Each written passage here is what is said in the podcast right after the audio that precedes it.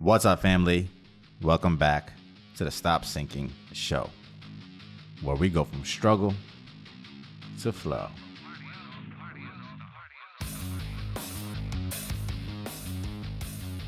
I probably touched on this topic from multiple angles, from half hearted harmony to any other topic on integrity. What bothers me time and time again is witnessing duality in someone. When someone is a certain type of way with someone and another way behind their back. And I'm always puzzled as to why someone might do that. I've also talked about how I've seen this happen in work dynamics when the meetings are full of fluff and the real conversations happen while smoking a cigarette outside. No one speaks the truth with everyone in the room, but they pretend to sit up and pay attention enthusiastically.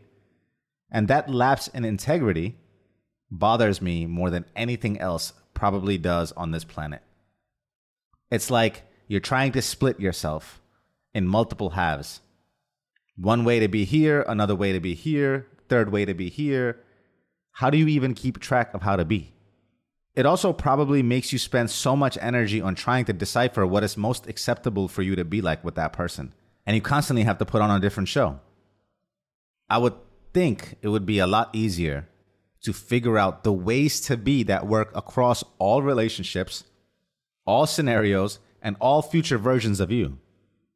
Keeping your integrity and who you want to be in mind and what you want to think about yourself in mind first and foremost when you look back. That is where duality, I think, fails as a strategy because you never ever feel right with yourself when there's these multiple halves of you. There's always dissonance, there's always distance. Here's what I also think, really. Coming from a bout of anger, reflecting on it, probably justifying it to some degree, while finding something that stands through it despite any incentive and that is alignment. See, sometimes alignment, the merging of your duality, might feel like turbulence. It might be forceful, ugly, probably wrong in some ways. But the one thing that's right, regardless of what's wrong, is if all of that energy brings you into alignment so you can stop pretending, say what you feel, and not upkeep appearances to appease. Sometimes alignment looks like a battle with casualties, but the war is worth the reward. And a lot of times it can be easy. Sometimes alignment doesn't mean you have to do something new. It could just be you having to drop the shrouds that you are so adept to cling onto. You're so comfortable knowing yourself as. And sometimes alignment is just dropping the curtain, dropping the shrouds, and just being what you know of yourself and merging that duality. It doesn't have to be turbulent, but sometimes it is. See, I find duality so distasteful that there are subconscious parts of me that drive for alignment at any cost. I do not know how to be one way with someone and not feel that same way about them when they're not around. That misalignment weighs heavy on me and calls for me to reconcile it. I cannot go very long before I find myself automatically heading towards whatever it takes to align my actions and my feelings towards something or someone through force or finesse. Either way, it must happen because politics is not a game that I indulge in. And I think political reasons, the hidden incentives, the what's in it for me, might lead someone to play both sides so they can placate a person while still getting their own benefit out of them. Many people justify their duality in many ways power differences at work, diplomacy for the sake of being productive, cultural reasons, familiar relationships. There are so many reasons why people justify why it's okay to be one way with someone because you're bound by some degree to them and that you are willing to be a willing participant in the game of placating them while they are around and maintain a whole set of separate feelings about them in some recesses of your mind that you maybe complain to a few people about. All those justifications for why you maintain your duality still result in being out of integrity with yourself. Your actions and your feelings do not match. You are valuing something above your integrity. And whatever that incentive is, is not worth your integrity. And that could be a lot of things that you well may justify to feed your family and keep peace. But none of it exempts you from the respect you lose for yourself for playing the game, for being multiple versions of you being split in half.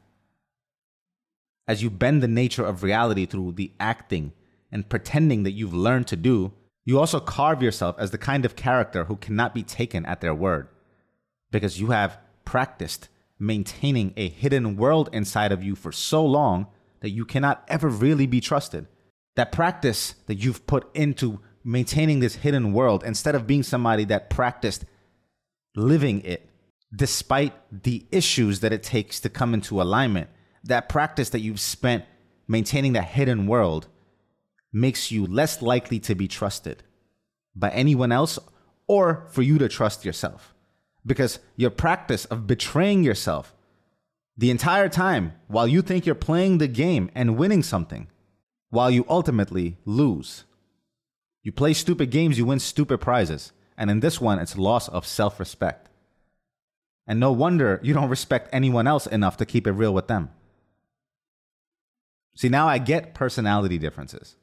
If you are a high S on the DISC scale and you just want to get along with people and not be confrontational and think it's better to just minimize and not have things bother you because you lean more in your personality towards feeling at peace yourself, your personality feels more at peace when you keep the peace, when you get along. So if you lean that way, I can understand the differences of being confrontational or not confrontational and the abrupt ways that it may take to get alignment. But again, remember, you can do this easy ways as well. But unless you are free from resentments, somewhere in there you have to bring into alignment what it is that the confrontation is calling for. Because unless you are free from resentments, you are lying to yourself and pretending. And I'm not for any keep the peace movement based off of false pretenses. There's no peace in a lie, only in the truth, no matter how abrupt and uncomfortable. Because listen, I'm not saying I'm always proud of the way, the means by which I achieve alignment. Sometimes I destroy, sometimes I burn bridges. But the only compensating factor after I find myself regrouping in the rubble of my making, the only compensating factor, and one that provides me with enough solace to rationalize the rubble, whether that's right or wrong, is knowing that at the least, I have removed the gap between what I thought and how I'm acting. Even if that is done violently, to me, that is a step in the right direction. To me, it's a reduction in the dissonance and noise Life is too short to maintain that gap, to not live out exactly how you feel, no matter how uncomfortable and disruptive that it is. And with some people who practice deception, politics, acting, side remarks, because they know no better than that in life, I cannot maintain a relationship. Or at the least, I cannot partake in their duality with them. I cannot be a participant to it. I had a friend in the gym make a remark about another one of my friends in the gym, quietly as a joke, but negative and revealing of true feelings, like all jokes are, nonetheless. To which I immediately replied with a straight face Do not think I will be party to this type of comment again. If it's a joke, then have the guts to say it in front of and to the person it's about. If not, if you cannot say it in front of them, then there's a part of you that knows it's wrong and that it wouldn't be appreciated by that person.